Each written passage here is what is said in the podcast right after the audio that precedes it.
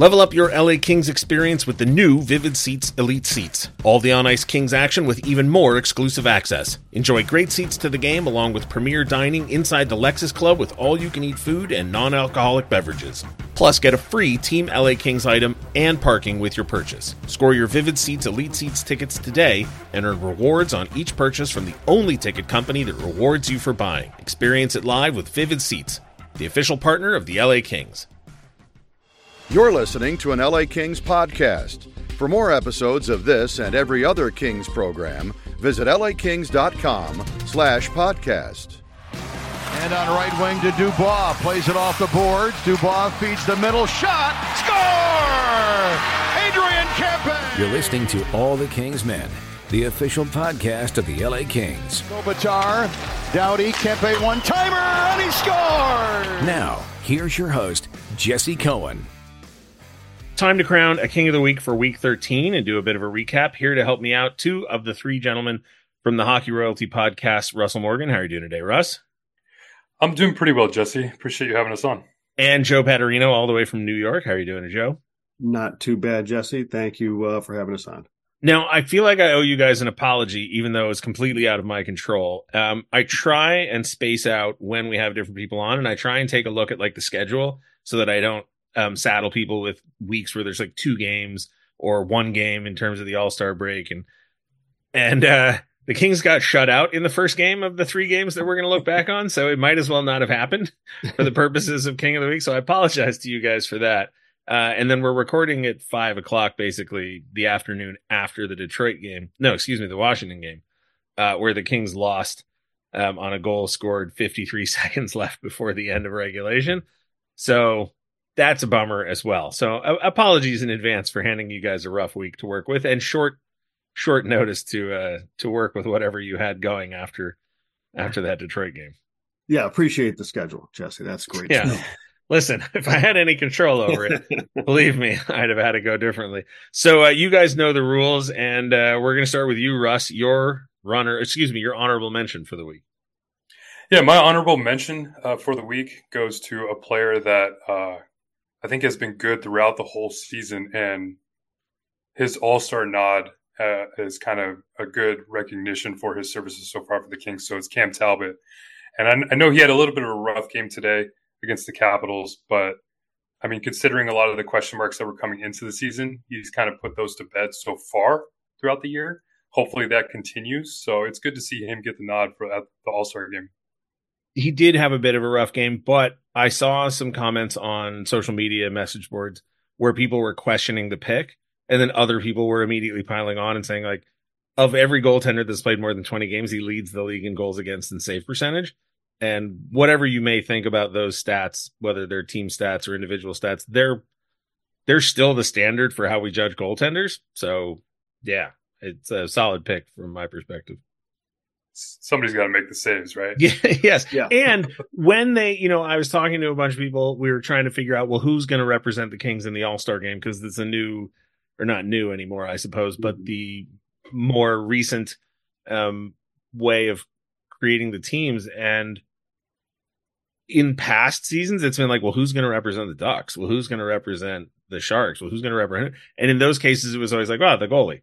Sure, because you only yeah. have so many. So when it was Cam Talbot, I sort of smacked my forehead and I went, "Oh, right, of course." You know, we all like our forwards, but none of them are tearing up the league in any one specific category. And Talbot is, it's just convenient for for all yeah. parties. And he's been good. He's, he's yeah, been, no, absolutely, well yeah. deserved. Yeah, for sure.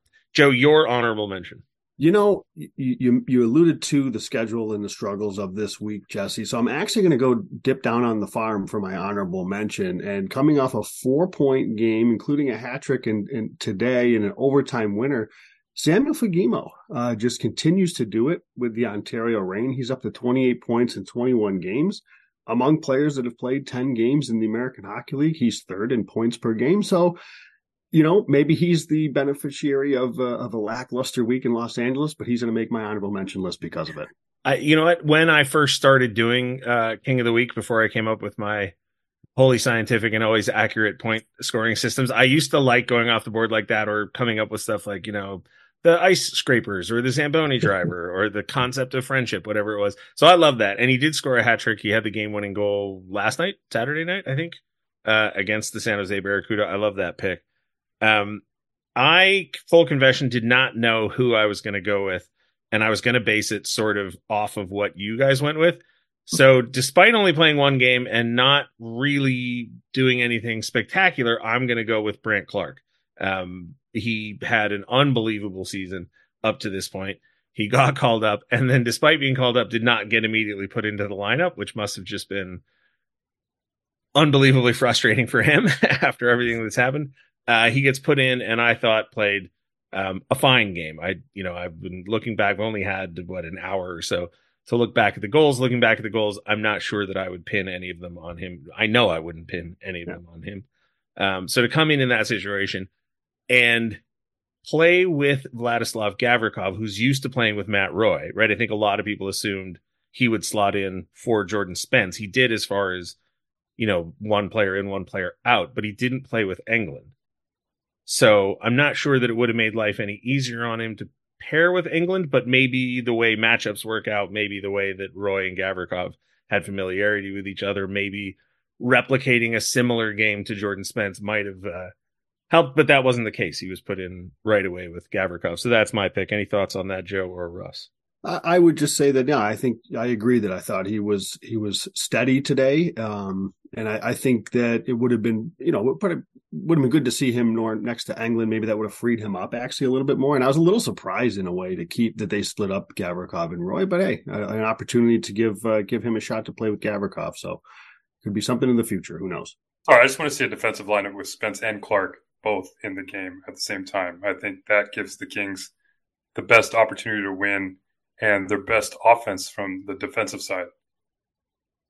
Let's put a pin in that because I want to come back to the concept of offense from defense. We'll do it after we finish uh, going around. Russ, your uh, runner up for King of the Week.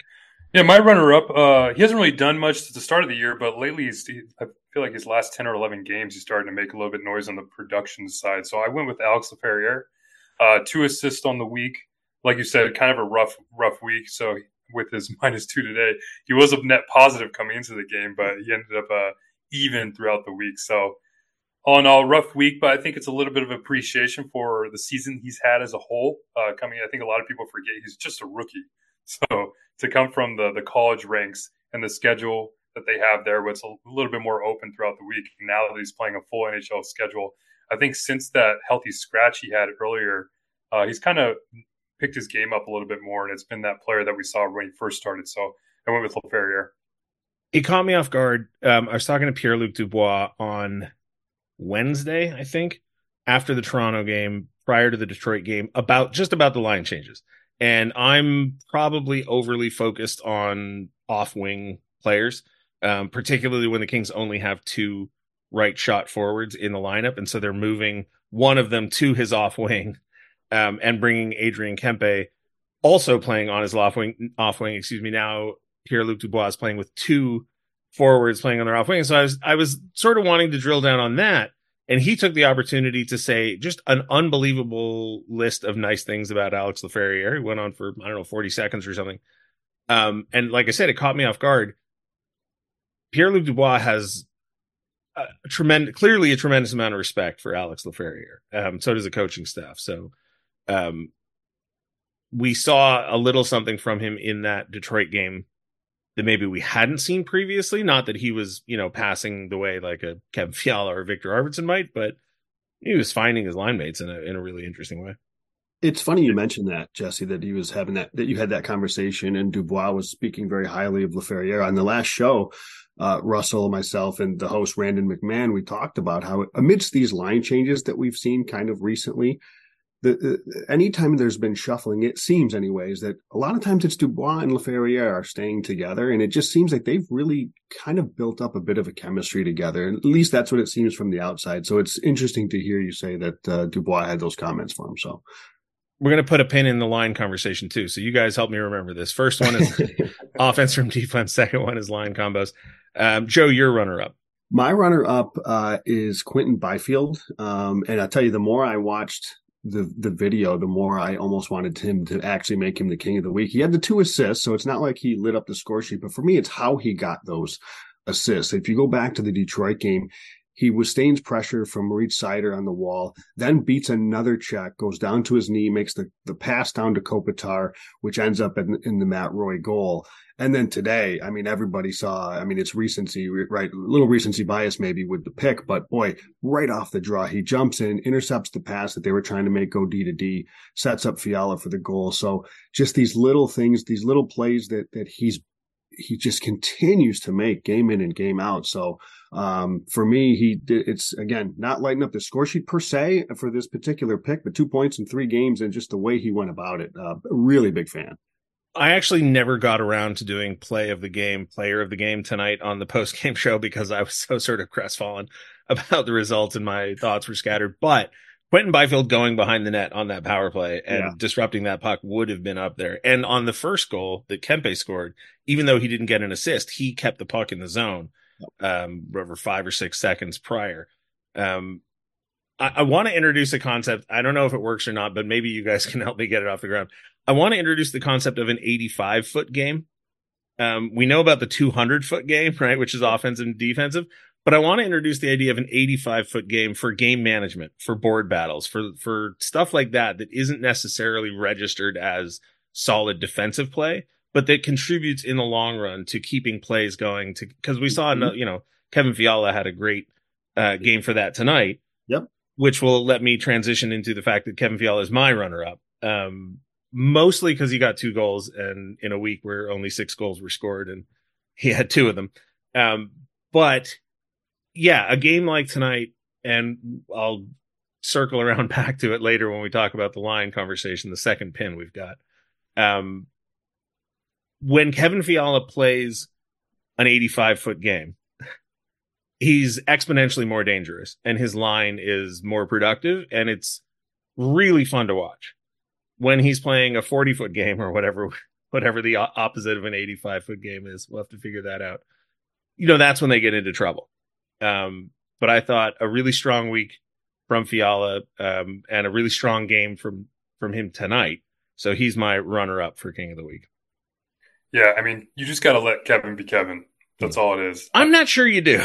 I mean, yeah, I mean, he's the riskiest player on the team, obviously, and it's really yeah. scary if he's at the blue line with the puck. But I mean, the plays he makes, he's he's probably the most creative player on the team right now. I know you have your admiration for Viktor Arvidsson in terms of his playmaking abilities, but with Kevin Fiala, you you got to let him run. You got to let your horse be be his horse. So, well, let me ask you this, and I'll actually start with Joe for the answer to this, and then Russ, you can weigh in.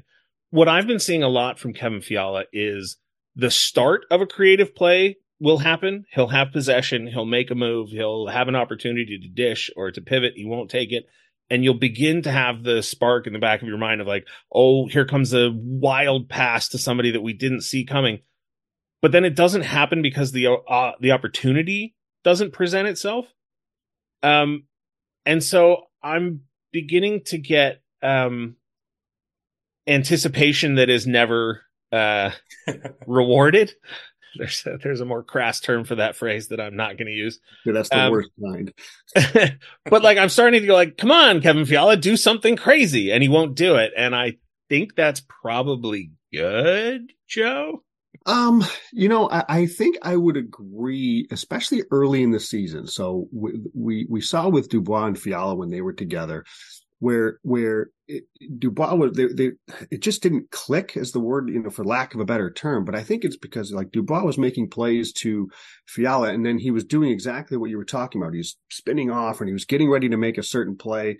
And for whatever reason there just wasn't that final like that final product. But I'm all for it. And now I would rather have a player that I have to rein in a little bit and and talk say hey okay pump the brakes a little bit rather than having to really try to drag something out of a guy if that makes sense.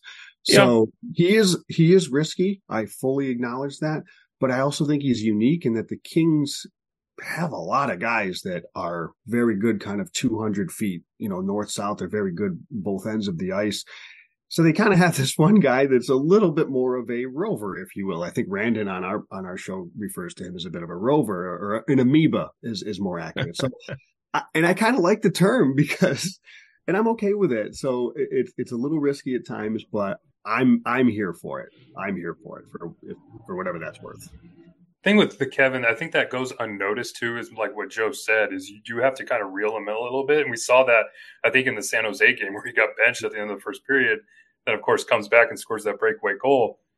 What I, what I love about Kevin is that he's always so he he always responds to that criticism or that benching or anything like that. He's never going to just kind of sleep under or just kind of go quiet and, and be upset about that uh, that benching. So that, I think that's a big part of his game where he'll always respond and come up big if, if you have to reel him in. Just to be clear, though, the reeling in is the coaching staff conceding that you don't have to just look, quote let Kev be Kev. Like, There's always a limit. that's the, yeah, exactly. Get to a point. Yeah. Let Kev be Kev to a very like that leash is I like the leash being long on Kev. Mm-hmm. You, to, fair point. That's, yeah. that's fair. Up to a point, sure. All right, Russ, your king of the week then. Well, my king of the week, I think uh, we might probably have the unanimous choice. I mean, I would hope but, so. but you got to go with Juice, Adrian Kempe, um, three goals on the week. Uh, it seems like he's starting to come on as late. Uh, I don't know, maybe his shooting percentage was a little lower on the end at the beginning of the year, but with six goals in his last six games, uh, another and a power play goal t- today to boot when he only had, I believe, one coming into this to tonight's or today's game um, after 11 last year. So that was where he'd kind of been struggling a little bit. To, to, so to see him get back on the score sheet on the power play, I think that was huge. Don McLellan was asked and gave what I thought was a really funny answer, made only funnier by the results of today's game. Asked directly if he saw any signs that the power play might be improving, and he just said no. Nope. Um, I can't lie to you. I think that there's some things that that still have to happen and improve in those areas. I think we did create more chances and we didn't give up momentum, but the polish and the execution has to improve. And um, you know, we practiced it today, and I hope it's going to be better tomorrow than it was today. and then said, like, I can't lie to you. like, there's a lot of things we need to work out. and then they scored two goals today. So, yeah, I don't know what to make of that, but but uh, uh silver lining of humor in an otherwise gray week. Yeah, no, for sure. And and I guess you know I'll just keep keep it going. I might as well if I'm going to add in comments on Kempe. Yeah, he's he's my king of the week uh too with the three goals and and I like the where he got the goals from. So the first one well, I think it was the first shift, right? With with Dubois that he played with Dubois and Laferriere, and he goes right. Uh, to- well, the first shift in the second game correct. Yeah, yeah, yeah, yeah. Fair enough. Yep, yep. That's what I meant. So first shift in that second game against Detroit, and and uh, he goes right to the front of the net. Nice pass from Laferriere. He tips it in. But then the other two goals are from that right circle, and I think we saw a lot of goals from him. He likes playing on that off wing, getting his shot off. He's got a, obviously a really good release, a great shot. And and both beat the goaltender one, as Russ mentioned, on the power play. So um, it's huge to get him going, and he's going to be a crucial part to get the power play going too. I also am picking Adrian Kempe, so congrats the two of you for correctly choosing the king of the week this week. Um, Tough choice. Well, yeah, three goals on the week, but I was there were so many people talking about how he's getting hot. Nick Nickson called him uh, a hot king, which made me laugh.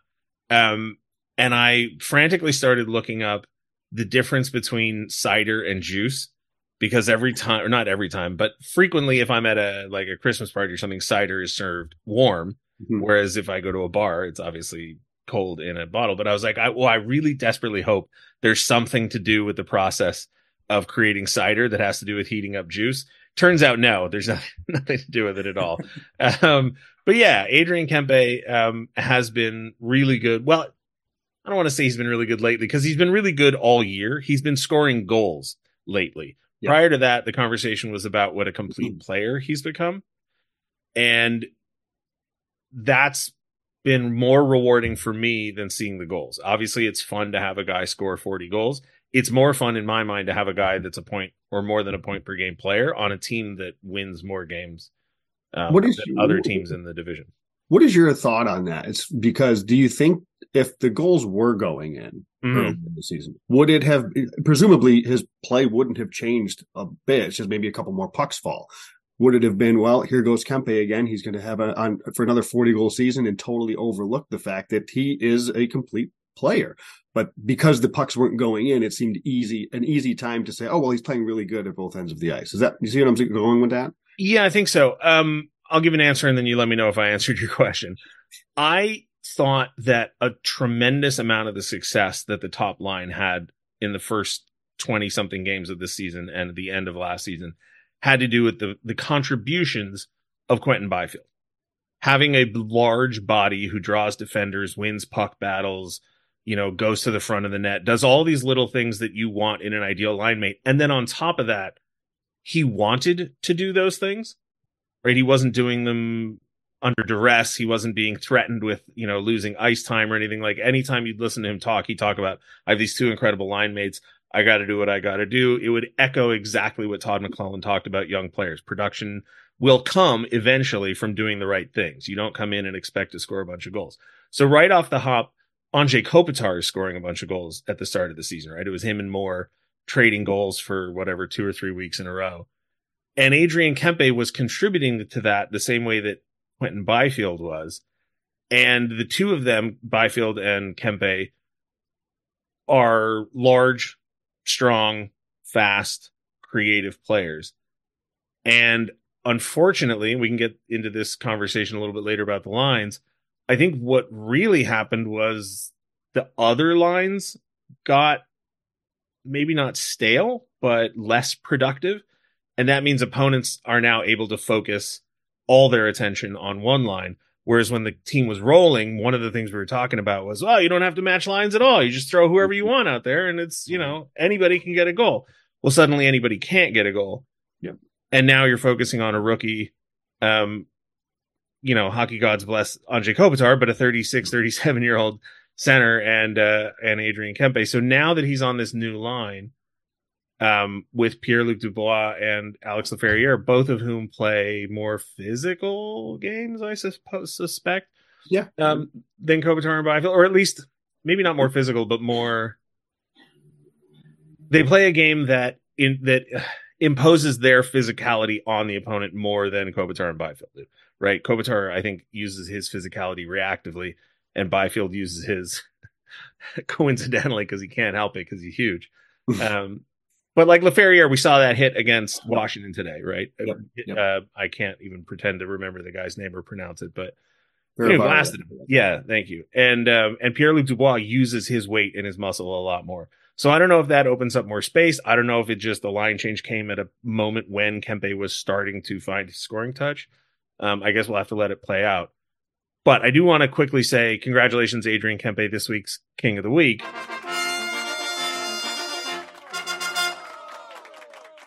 Because now I'm going to transition into the second pin I put in, which is the lines. It's been two and a half games since we've seen the line changes. In the first game, Kempe, or excuse me, Moore, Kopitar, and Byfield were incredible. In the second game, Kempe, Pierre Luc Dubois, and Laferriere were incredible. Now in the third game or second and a half, whatever game, Fiala, Danault, and Kaliyev. But we haven't yet seen a game, Russ, where all three or even two of the three new lines have looked good. Each of them has sort of had their own moment in the sun. So I wonder if it's even working by your standards. I don't, I don't know if it's working because they're not winning, but I mean, sure. even after the last game, even after the last game, even McLellan kind of said it's still a work in progress. So yeah, he didn't really make it known that it was something he was going to stick with long term. And even in today's game, he switched Kempe and, and Moore uh, right back. So he had Kempe with uh, Kopitar and Byfield, and then Moore with uh, Dubois and Laferriere at the end. I don't know how much that was probably the game flow, but it certainly seemed like that's what he was kind of looking for. There were there were times during the game too where it just seemed like Moore and Kopitar were in the same spot at the same time. They just really couldn't generate enough space out there on the ice together. So, but as far as the lines as a whole, I mean, I, I love Arthur Kaliyev with Danault. I feel like Kaliyev has played some of his best hockey in his career with Phil Danault. And maybe that just has more to do with the player that Phil Danault is, where he can kind of carry any line mate he has. But I'm not so sure how long I, I want to see Kempe with Dubois. I, I, I liked it at the start, obviously, when you get that production you have. But I don't know. I think with the way that Kopitar and Kempe and Byfield have played, I think it was a little bit more of I don't know. You just kind of had to do it just by the way the whole team was playing. So we'll we'll see how it goes going forward. I guess when you put the lines in a blender, as the saying goes, in the middle of a game, you, are trying to spark something. You're trying to get something jump started. And I don't think that necessarily means that you have to keep it together the rest of, you know, for the games that follow that. So I was curious to see if that was going to be what happens. Obviously it was. Um, I like Russ, and I know that the numbers actually, I think, disagree with me. Like for some, there's something just when I watch them, something doesn't seem like Moore and Kopitar seem to be a fit together. And I don't know if it's just those two or just a line as a whole.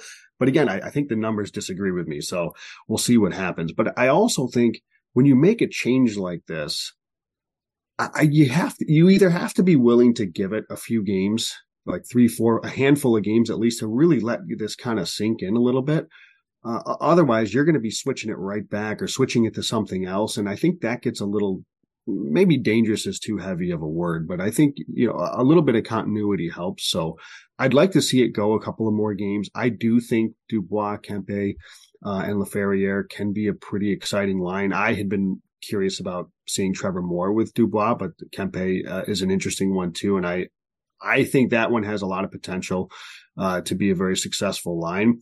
Um, so I don't know. I, I it, like Russ said, you know, they haven't won, uh, so it's hard to, to say that it's been overly successful. But I also don't think we're sitting here, other than maybe the Toronto game, that I don't think it's not as if they've been outplayed here. The, the Kings have played okay hockey. Maybe they're by their standards, it's a little bit down, perhaps a little bit sloppy at times. But it's not as if they're not controlling possession, controlling scoring chances, and things of that nature. Um, I, I, hate to say, you know, pucks aren't falling. You know, that's a little lazy, I think, at times. But um, I don't know. I, I, I I'd like to see it go a couple of more games because I do think the way the lines are broken up are, are not bad.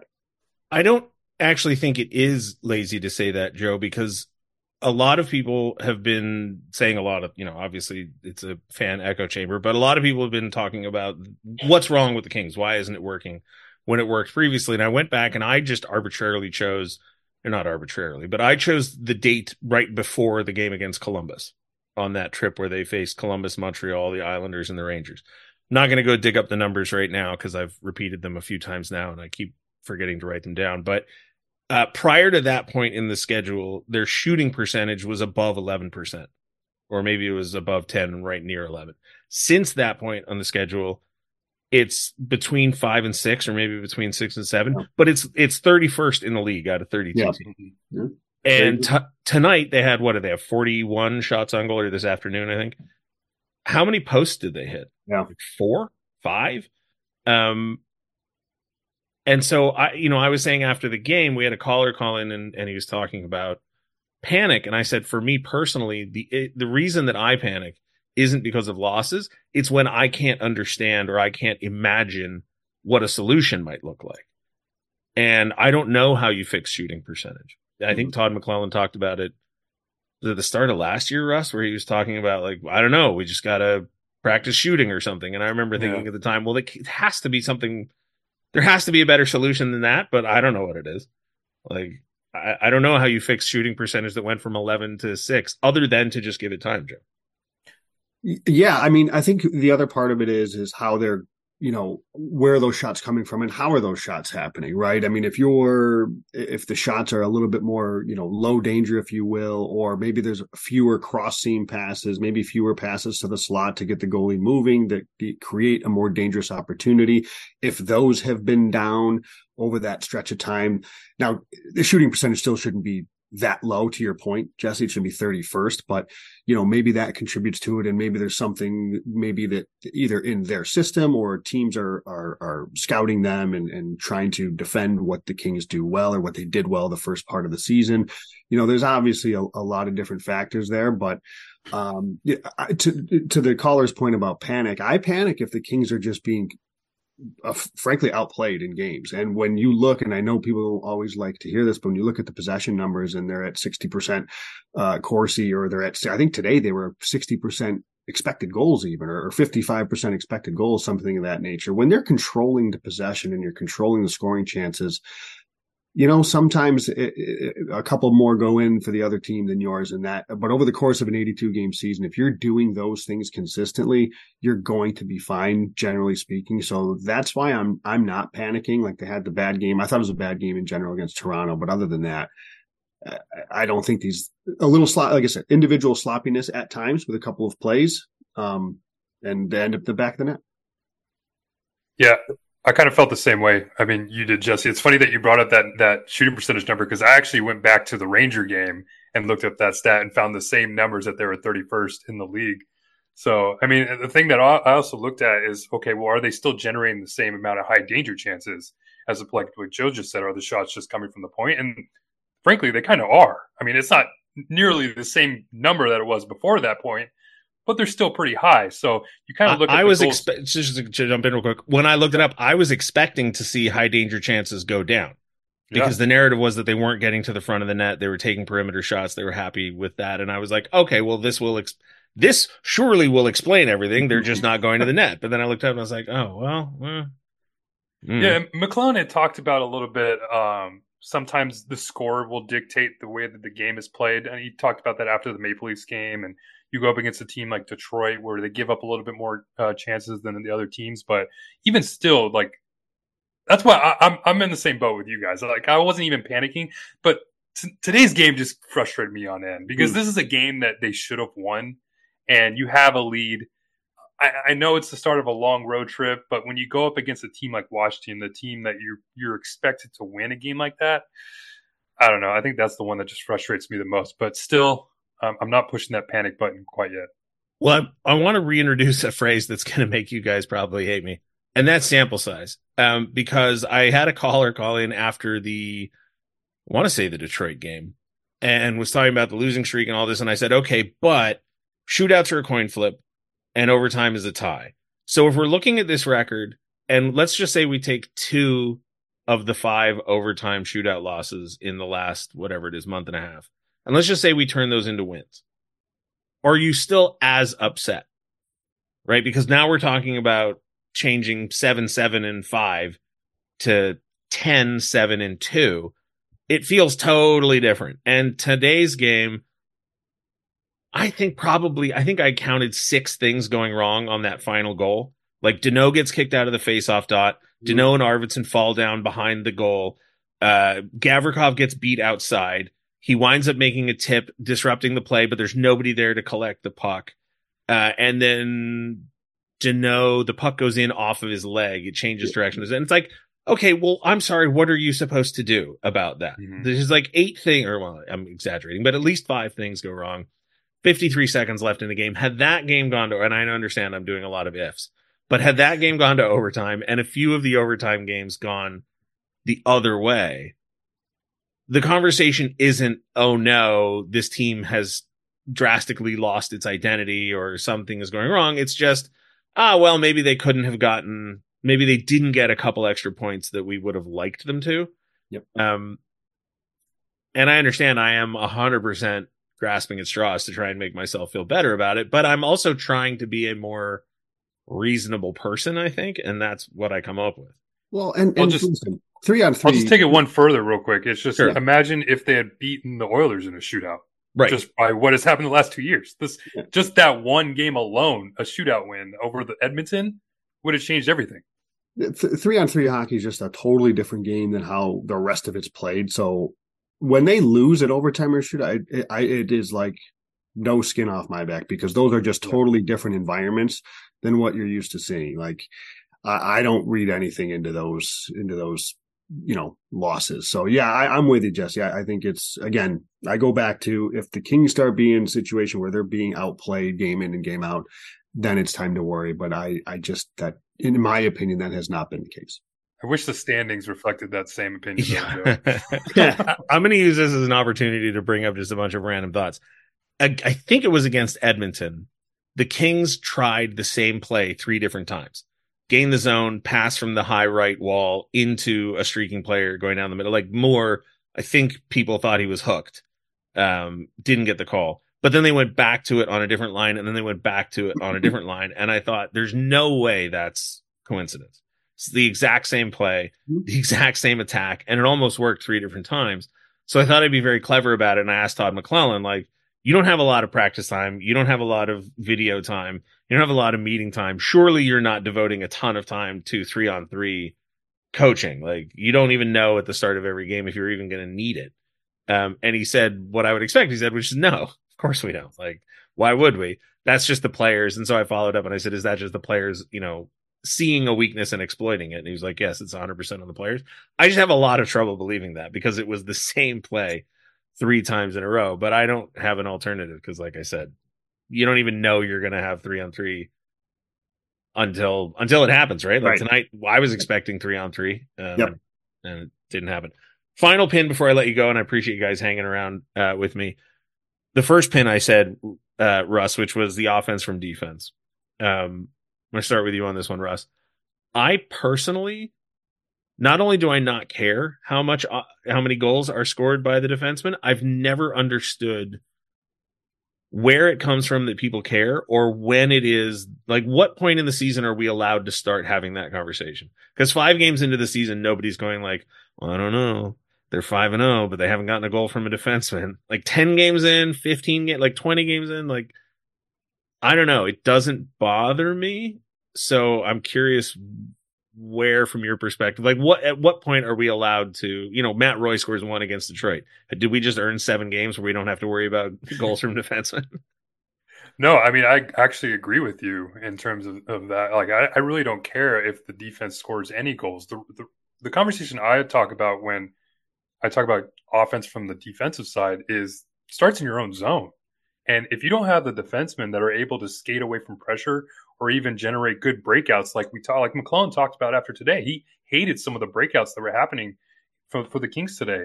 And when you take a player like Jordan Spence out of lineup like we saw, you lose a lot of that skating ability and playmaking ability that I feel like could help you in the offensive zone or even escape from pressure in the defensive zone to start offense. So that's kind of where I think of it like that. Like so like for the Matt Roy goal and him not scoring, I didn't really care because him and Gavrikov were one of the best offensive expected goal pairings in the league. So it's not necessarily that they're not scoring and looking and producing a lot of points, but they're still driving play and creating offense for the forwards to score goals. Yeah, I, I, that that's what it is, and and perhaps maybe the whole quote unquote offense from the defense is is is you know that's really not how it should be phrased. Um, it's more as Russ said, it starts from the back end. And I don't care, Jesse, either, how many actual goals are scored by a defenseman. That I don't really care about that per se.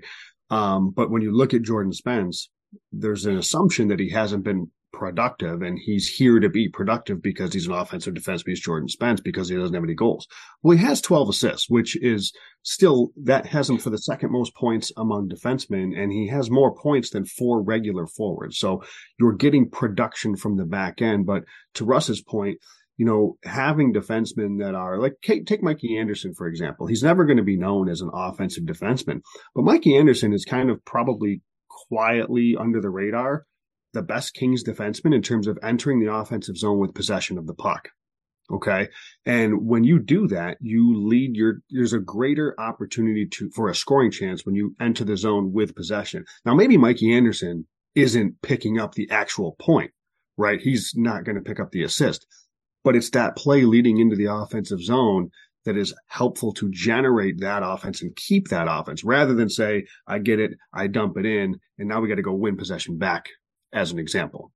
Russ, it's interesting that you mentioned Spence in that context. I, it doesn't feel like it was this long ago, but based on the schedule, it had to have been during the Vegas game because I don't think I heard him say it today. I think it was Jarrett Stoll on the telecast talking about Jordan Spence and those assists and talking about how he's great at getting the shot through, but one of them's got to go in eventually. And all I could think of was, yes, but he's great at getting the shot through, which is not not necessarily true of every other defenseman um, on the roster. And so I was like, why? Why does why does it have to go in? I'm ha- I'm happy um, that he's getting the shot through. Um, it's one of the strengths of power play too. I think is that even though he's not necessarily, uh, I don't know, I'm struggling to think of a defenseman who was guaranteed a goal from the blue line, but even though he's not one of those, um, yeah, we- I had a conversation with Ed Egros recently on the podcast about, or actually, it wasn't on the podcast. It was after we stopped recording, but about the benefit and the importance of low danger chances turning into high danger chances. You know, if you take Mhm. those low danger chances, whether it's a bounce off the boards, a tip, a deflection, a rebound, whatever it is, suddenly you are now gifted with a high danger chance that wouldn't have happened had you not taken the low danger chance. Listen, it was a low danger chance bringing you guys on today. I appreciate you coming on, Russ and Joe. If either one of you wants to go ahead and uh, pitch Hockey Royalty where Kings fans can find your work. Yeah, definitely. HockeyRoyalty.com. Uh, we also have weekly uh, YouTube shows on our YouTube channel. So just look for us, us on uh, Hockey Royalty. Uh, they're live shows. So we ex- we uh, want fans to come on, get generate their opinion, get in the chat. So yeah, it's a lot of fun. But hopefully the season turns around here. Yeah, yeah, we have a good chat uh, group that goes on. We answer questions and shout out to Randon McMahon, who's the host of the show. He helps keep Russell and I in line because otherwise things could get just haywire when he's gone. So appreciate Randon. And actually, before I let you go, I this has been um, bugging me for a, a while now. Joe, how did you become a Kings fan? That's a, I, you know, I get excited when people ask me that question. For those who don't know, Joe lives in New York. Ro- Rochester, New York, which is Yeah. about an hour and a half or so east of Buffalo. So I am in Buffalo Sabres country. So um, I was born in, in 1985. Uh, and so just a few years later, as we know, Wayne Gretzky was traded to the LA Kings. I was too young, so it's not as if I know exactly what the heck was going on. But my dad, who is a Boston Bruins fan, he recognized this is a big deal and recorded the game. So the first game I ever remember, and I still have the VHS somewhere in this house. Man, you got to Uh, transfer that to the DVD or something. Seriously, I, I don't even know. If I, Yeah, I, I was going to say you're not can't watch it. No one's got a VCR. I don't have a DVD player, so I don't know Oh. what I'm, where I'm watching. Well, there you go. So, so I, I, the first game I ever remember watching was that game, and I don't remember exactly how old I was, but I just fell in love with whether it was the jerseys, Gretzky, um, you know, Tomas Sandstrom, Luc Robitaille is one of my favorite players. Like that whole group of players from back in that era, I just fell in love with, and I spent, you know, before. It wasn't easy being a Kings fan out here on the East because, as you know, the games the games start pretty late. If it makes you feel any better, it wasn't easy being a Kings fan from 1993 to 2000. So then, then try doing Very it true. East. Yeah. I was I was doing it via the internet. Uh-huh. So there was no there was no ESPN Right. or whatever back then. So the voice of Nick Nickson got me through a lot of uh, a lot of the, the the Kings era back in the day. So Well, listen, before I let you guys go, Joe, if you find a service that will convert that VHS into a digital file and you let me have a copy of it, I will pay for it. uh, but Um, that's awesome. All right. Excellent. Russell Morgan, Joe Patrino, thanks very much for joining me. Appreciate it. Appreciate it. Thank you, Justin. Thanks, Jesse. All right, it's Monday. That means we're going to take a look ahead at the schedule. Kings have road games against the Tampa Bay Lightning, the Florida Panthers, and the Detroit Red Wings again. Here to tell us about those three opponents, Jack Jablonski. How are you doing today, Jack? I'm doing well, Jesse. You're fresh, freshly back from Minnesota. I am. I am. I'm. I've made it out of the the cold Midwest, uh, even though it's been milder than normal. But, You're one of the few um, people who, when you leave to go back from whence you came, I will say like, "Oh, when are you going home?" And then when you come back, I say, "Welcome home." Like both places are home. It's not Yeah, the other. it, it both. You know, they both are home. This is this is my home now. That is my my my. I don't know my. I don't know what the my base. I guess you could say. Mhm. Uh, obviously, growing up there and having so much back I mean, you there. lived there till you were 20, 18, 19? Yeah, 18. Yeah, Uh, yeah. Moved back out here, spent some spent some summers there in college. So I don't know. I mean, I've been here long enough where this is definitely a home, but you know, it's still home there too. So let's dive into the schedule and the preview. Uh, Tampa Bay Lightning. We kind of talked about this last week when we were looking ahead, and uh, I was throwing them out as an example of a team that, in my mind, they're much better than their record says they are. It, the record, yeah, you know, it's it's really interesting with the Lightning because I'm I'm looking at like the analytics, but then you're looking at the record and the player performances. It, it very much seems like a like a version of the Toronto Maple Leafs again because they're so top heavy. You know, they've got four players with over a point per game, and that's you know obviously Nikita Kucherov, who's leading the NHL in points. Um, he's on pace for 134, so that's not good if you're an opponent. Um, but you've got Kucherov, who's a point per game, Brayden Point, who's a point per game, Victor Hedman, who's a point per game, and obviously Stamkos as well. So, you know, it's so top heavy with those contracts. And then obviously you've got Vasilevskiy, who we'll get to in the second. But, you know, when it comes to this team, you know, this is the first of the two meetings. We've got a home game against them on March 23rd. Um, so obviously a telltale sign of what to expect, uh, in that game after we see how this one plays out. But, you know, they're 19, 17 and five. So under 500, so to speak, if you want to include the, the overtime games. Um, but weird, you know, they've played half the season. They've played 41 games and they've got 43 points, which is just very odd to hear from a Tampa Bay Lightning team. Now, again, you know, goaltending, Vasilevskiy was out for 20 something games you know they they didn't get off to a great start and you know he's come back and he's played decent hockey he's nine and nine um, so a little you know underperforming compared to what we've expected. Um, but it's not like he got off to a slow start and then found his game. It's more just been he's been you know underperforming what i think we thought andrei vasilevskiy would be able to do um, now that he's healthy. So it's it's a really interesting predicament because you've got Vasilevskiy who's nine and nine, like I mentioned, eight ninety five save percentage, three goals against, um, and as a team they've lost uh, four straight games against teams that are over five hundred. So obviously the Kings being one of them. Hopefully we can continue that trend. Um, but they're five and five. They just keep playing five hundred hockey. It's it's really intriguing, but. You know, the uh, the one little thing for them is that they're much better on home ice than they are on the road. Um, they're 11, 5, and 3 at home. Um, and I believe they are just doing quick math six. No, they're 7, 12, and 2 on the road. So obviously we're playing them. We're on the road this time. So upper hand, whether it's the last change or just, you know, the, the feeling of being home. And they seem to, to be much more comfortable there. So uh, it's, it's a really interesting team because like you said, Jesse, we expect them to be just you know cruise control the regular season, then turn it on once you hit the playoffs, given their history. But um, you know, is this the end of the dynasty? Is this just uh, a bad year for them? I guess we won't know until things play out. But it, it's definitely a different team than we're used to seeing. We talked recently about goaltending and like have we reached the era where goaltending doesn't matter? And I sort of said I don't. I'm not sure that we have.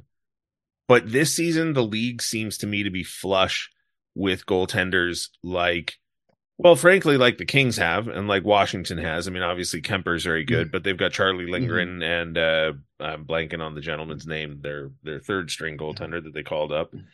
Um, we've got Rittich, Talbot, and well, we had Copley, but not anymore. Um, there's a lot of goaltenders who are in their late 20s, early 30s who haven't been drafted, and yet a guy like Vasilevskiy until this season theoretically should have been a guy that mattered. Um, but he's mm-hmm. having, I mean, it's only 18 games so far. It's a pedestrian season for his but, standards. But he's young. Means. Like he's not 35 or 36, right? Like Correct. First number in his and age it, is still a two. Yeah, hundred percent. Eh, but you know, you don't know how you know goalies are different. I, I kind of look at them like you know, like a left-handed bullpen pitcher.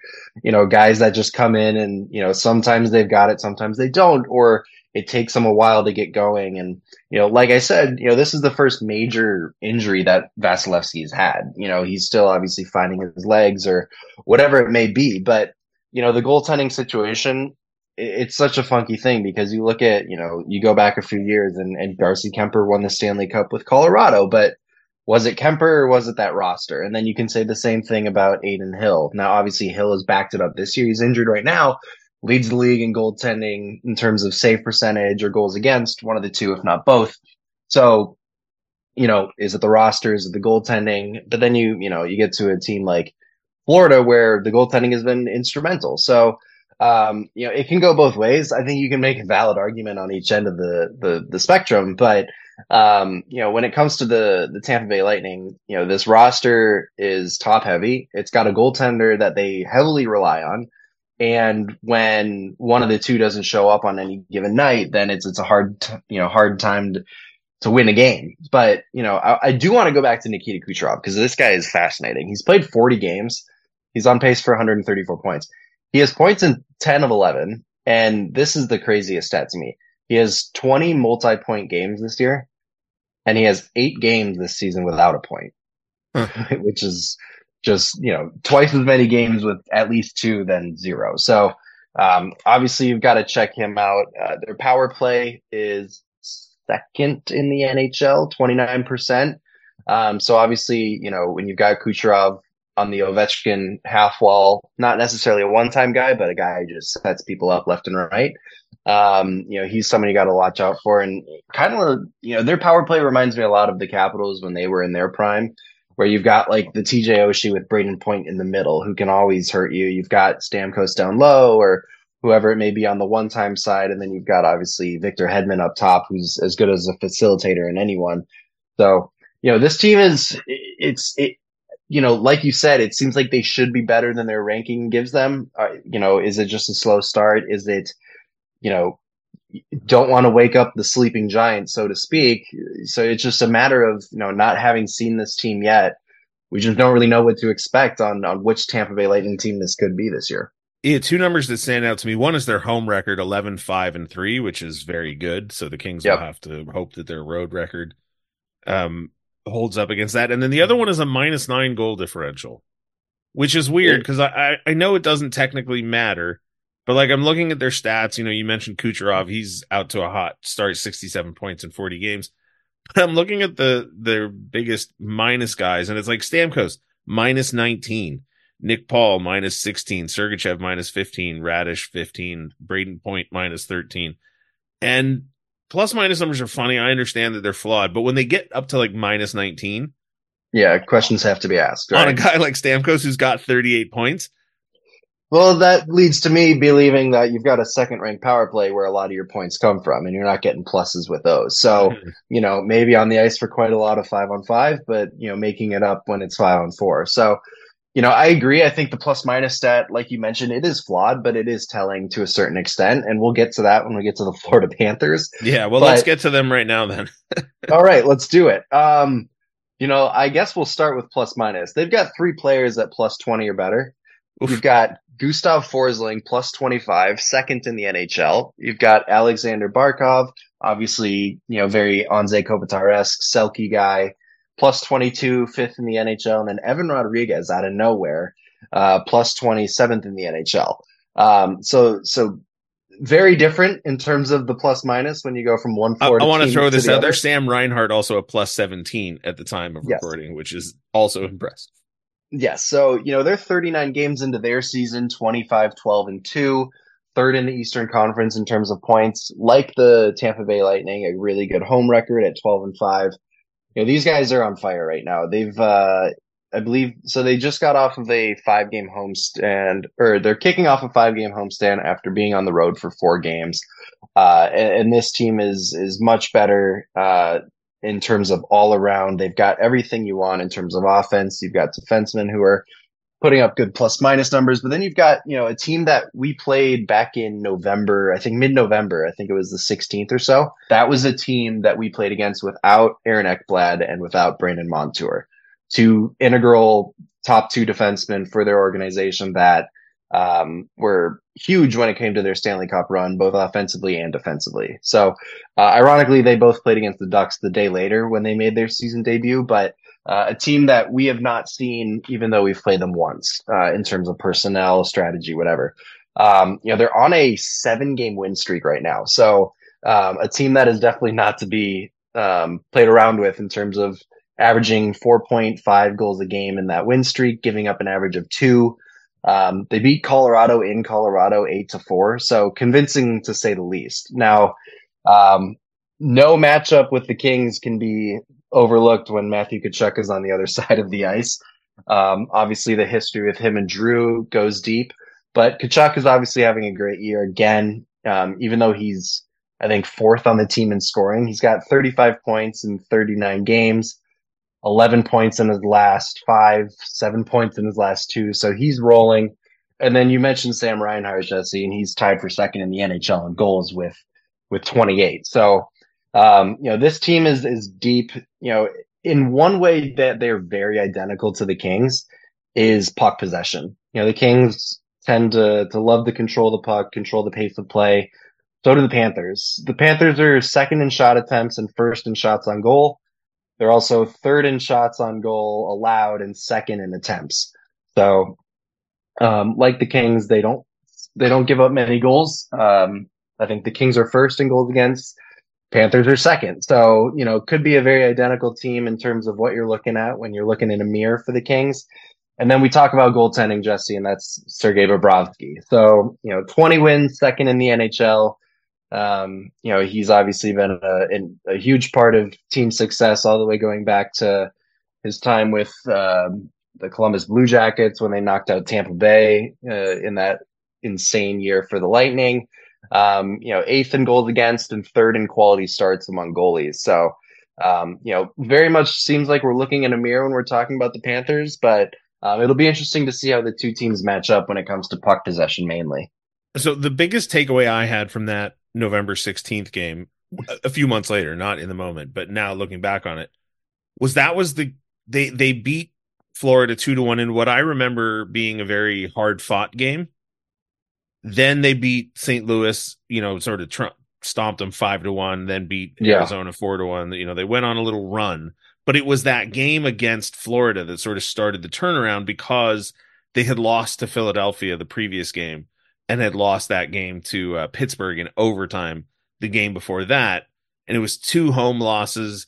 And it was a lot of, oh, what's wrong with this team? Cal Petersen came in. It was like his second time playing them in 10 days or whatever mm-hmm. it was. And I, you know, I, he didn't get the shutout, but he, you know, he beat them. Um, and then they have four days off, then this game against Florida. So obviously we don't know what's going to happen in the Tampa game, but it feels to me very similar in that, like, you know, it's I suppose more dire now in that the Kings are heading into Tampa on a five game losing streak. If you want to include overtime and shootout losses, yeah, no, I mean absolutely you have to include those, but um, I you know, the, have to.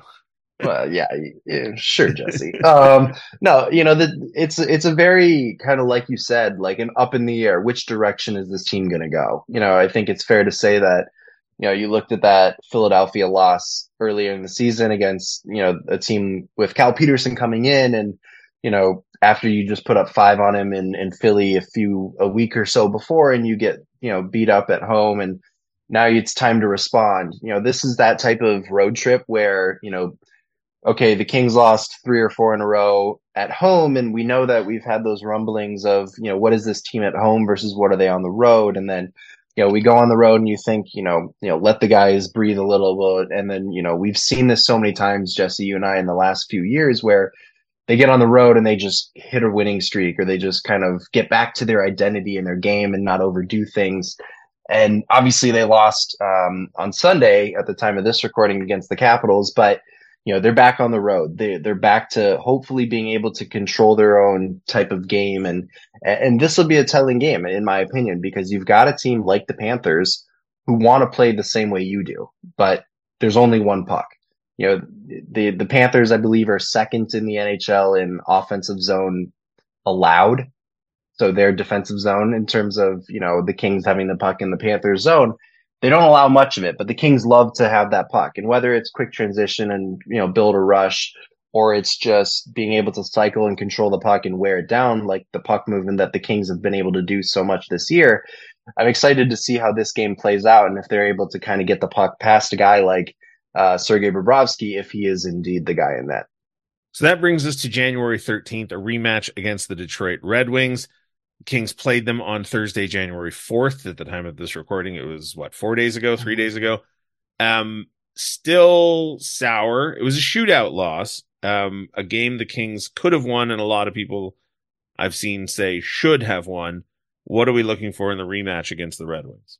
Yeah, you know, there's not a whole lot to talk about beyond what you know we kind of mentioned there in the first game. But you know, when I do go back to to that game, of course you you first point at having a 2-0 lead after the first period and and and losing that in the second and obviously letting a team like them hang around who has the offense to be able to to work their way back in the game. Now, you know, Detroit still, you know, they're 4 and 6 in their last 10, but you know, we go into Detroit this time and, and a team where they've been more successful at home than on the road as per right. usual across the NHL. So, you know, they've got points in 13 of their 20 home games this year you know, you mentioned that shootout loss. I think it goes back to giving the the Red Wings a chance in that second period, opposed to trying to get up two three zero after having two goals, I believe, in the first five or six minutes of that game. So the big thing for me was in that game, 22 block shots for the Detroit Red Wings versus 11 block shots for the Kings. Now, you know, over the past few podcasts, you and I have talked about how we don't expect a high volume in block shots for the Kings because we have the puck on our stick more often than not. So that's not as much of our identity as it is other teams when they play us because we tend to be able to have the puck on our stick in the offensive zone. So, but 22 block shots is a lot. Now, obviously, that just comes from, you know, whether it's not moving your feet or not moving the puck enough or just poor decision making, whatever it may be. That'll be something to look out for because the Kings obviously are a team that has been extremely successful in getting the puck to the slot and getting in front of the net, causing turnovers behind the defenseman which is an easier way to prevent block shots than you know working your way around the perimeter and trying to get it on net. But um, you know, I, I, strictly go back to the Kane and DeBrincat duo. Obviously, they've been a great tandem their whole careers when they've played together, but it continues to be the case. Obviously, Kane point per game since he's come into the lineup. DeBrincat still leading the team with 38 points in 39 or 40 games this season. So, um, you know, it'll be interesting to see because it'll be uh, another rematch of two teams that have played each other recently. What adjustments are made and and who can win? Yeah, looking back to that game on the fourth, uh, like you mentioned, the 22 blocked shots for Detroit, but also a first period where the Kings outshot Detroit 17 to eight, and like you said, it was two to nothing with five minutes gone in the first period.